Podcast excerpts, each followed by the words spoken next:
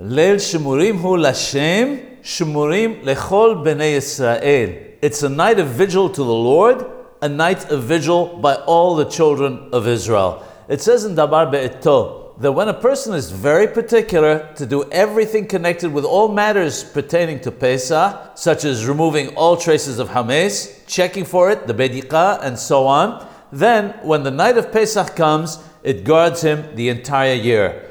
This is one of the meanings of Leil Shemurim, the night of vigil or protection for all the Jewish people. The Arizal said that the night of Pesach is only a Leil Shemurim for those who are vigilant themselves in all matters pertaining to keeping Pesach correctly. That's why the word Shemurim is repeated twice. The first, which says Shemurim Lashem, for God, tells us that for the night of Pesach to be a good omen for God to guard us from now and forever is dependent on the second Shemurim. That one, which is Shemurim Lechol Bnei Israel, for the children of Israel, means that they must keep the laws of Pesach fully for the first one to apply.